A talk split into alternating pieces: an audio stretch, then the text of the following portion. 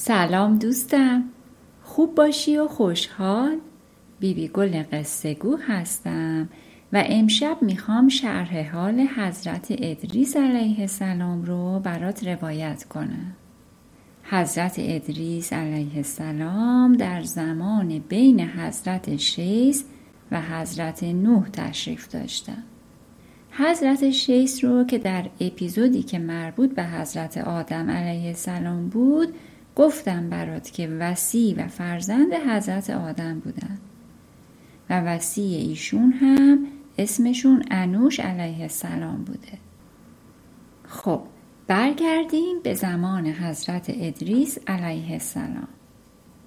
دوست من در قرآن اسم ایشون آورده شده و توصیف شدن که صدیق بودن و پیامبر بودن و از صابرین بودن.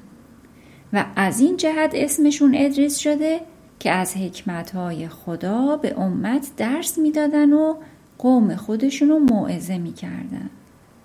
و از حضرت باقر علیه السلام روایتی شده که براتون تعریف می‌کنه یکی بود یکی نبود. خدای بزرگ و مهربون همیشه و همه جا حاضر بود.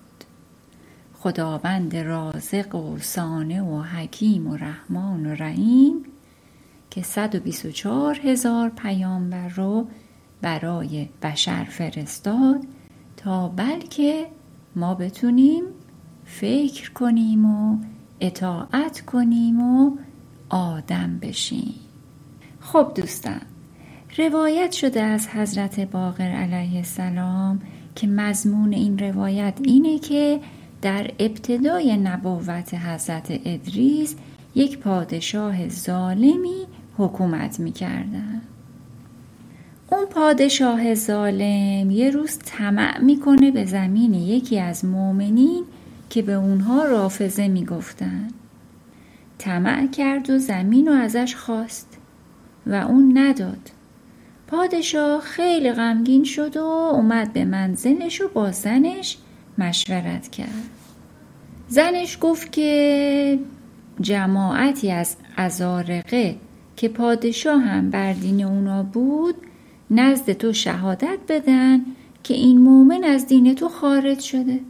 بعد اونو بکش و زمینش رو بردار. پادشاه هم همین کار کرد. مومن رو کشت و زمینش رو برد. خداوند غضب فرمود و وحی کرد به حضرت ادریس علیه السلام که برو پیش این ظالم و بگو به کشتن بنده مؤمن من اکتفا نکردی و زمینش رو بردی و ایالش رو محتاج و گرسنه گذاشتی. قسم به عزت خودم که از تو انتقام می‌کشم و ملک تو رو از تو می‌گیرم و شهر تو خراب می‌کنم و زلیلت می‌کنم و گوشت بدن زنت رو تومه سگ ها می‌کنم تو به واسطه حلم من مغرور شدی. حضرت ادریس علیه السلام هم وحی خداوند رو به اون ظالم ابلاغ فرمود. اون ظالم حضرت ادریس علیه السلام رو از خودش روند و با زنش باز مشورت کرد. زن گفت جماعتی رو بفرست که ادریس رو بکشن. حضرت ادریس هم قصه خودش رو برای اصحابش نقل کرد و اونا بر اون حضرت ترسیدن که مبادا پادشاه اون حضرت رو بکشه. زن پادشاه هم چهل نفر رو برای قتل اون حضرت فرستاد و وقتی که به مجلس درس اون حضرت رسیدن اون حضرت تشریف نداشتن. ولی اصحاب اون حضرت خبر اومدن اون جماعت رو به اون حضرت رسوندن. حضرت هم تشریف بردن خارج شهر و سهرگاه با خداوند مناجات فرمود که خدایا مرا پیش این ظالم فرستادی و رسالت تو انجام دادم و این ظالم وعده داده که مرا بکشه. خداوند به او وحی فرمود که از قریه او بیرون برو. و اونو به من واگذار. قسم به عزت خودم که آنچه گفتم نسبت به او عمل می‌کنم و صدق رسالت تو را ظاهر می‌کنم. حضرت ادریس علیه السلام عرض کرد که خدایا حاجتی هم دارم. خداوند فرمود بخواه می‌دهم. حضرت ادریس عرض کرد که می‌خواهم که باران را از آنها قطع کنی و تا از تو نخواهم باران بر آنها نیاید. خداوند فرمود که اگر چنین شود قریه آنها ویران می شود و اهلش گرسنه میمانند و به زحمت میافتند حضرت ادریس عرض کرد اگرچه چنین شود. پس خداوند مسئلت حضرت ادریس را اجابت فرمود و وعده فرمود که تا آن حضرت دعا نکند باران بر آنها نباراند. حضرت ادریس هم شرح مناجات خودشونو برای اصحابش تعریف کردن و به اصحاب خودشون که حدود 20 نفر بودن فرمودن که از اون قریه خارج بشن و به یه روستای دیگه برن. و این خبر در میان مردم منتشر شد. خود حضرت ادریس هم به غاری در کوه بلندی پناه بردن و روزها روزه می گرفتن و هر شب خداوند ملکی رو معمور فرموده بود که برای اون حضرت غذا ببرن. و خداوند هم به وعده خودش وفا فرمود. ملک اون ظالم رو از اون گرفت شهرش رو خراب کرد و گوشت زنش رو هم تومه سگها فرمود و ظالم دیگه ای پادشاه اونها شد. و تا 20 سال بر اونها باران نبارید. دوست من همه کارها سخت شد. تا اینکه با هم صحبت کردن و گفتن که این از نفرین ادریسه که بارون نمیاد. و جاش رو نمی‌دونیم. و خداوند به ما مهربونتر از این حرف هست. با همدیگه مشورت کردن و قرار گذاشتن که توبه کنن. لباس های خشن پوشیدن و رو خاکستر نشستن و خاک رو بر می داشتن بر سر روی خودشون می ریختن و به درگاه خداوند توبه و استغفار می کردن. خداوند به حضرت ادریس علیه السلام وحی فرمود که اینها توبه کرده اند و من خدای بخشنده و مهربانی هستم و چیزی مانع اجابت دعای آنها نبود جز همین که وعده داده به تو که تا نخواهی باران بر آنها نبارانم حضرت ادریس عرض کرد من دعا نمی کنم. خداوند به اون ملکی که هر روز غذا برای حضرت ادریس می آورد وحی فرمود که دیگه غذا برای اون حضرت نبرد. اون حضرت شب رو با گرسنگی به سر می برد و صبر می فرمود تا شب دوم. شب دوم هم ناراحت و گرسنه بودن و محزون. و باز صبر فرمودن. شب سوم بسیار بسیار گرسنه و محزون شدن و صبر اون حضرت کم شد دوست من. و عرض کرد خدایا روزی منو قبل از اون که منو از دنیا ببری از من بریدی. خداوند به آن حضرت وحی فرمود از اینکه سه روز غذا به تو نرسیده بیتاب شدی.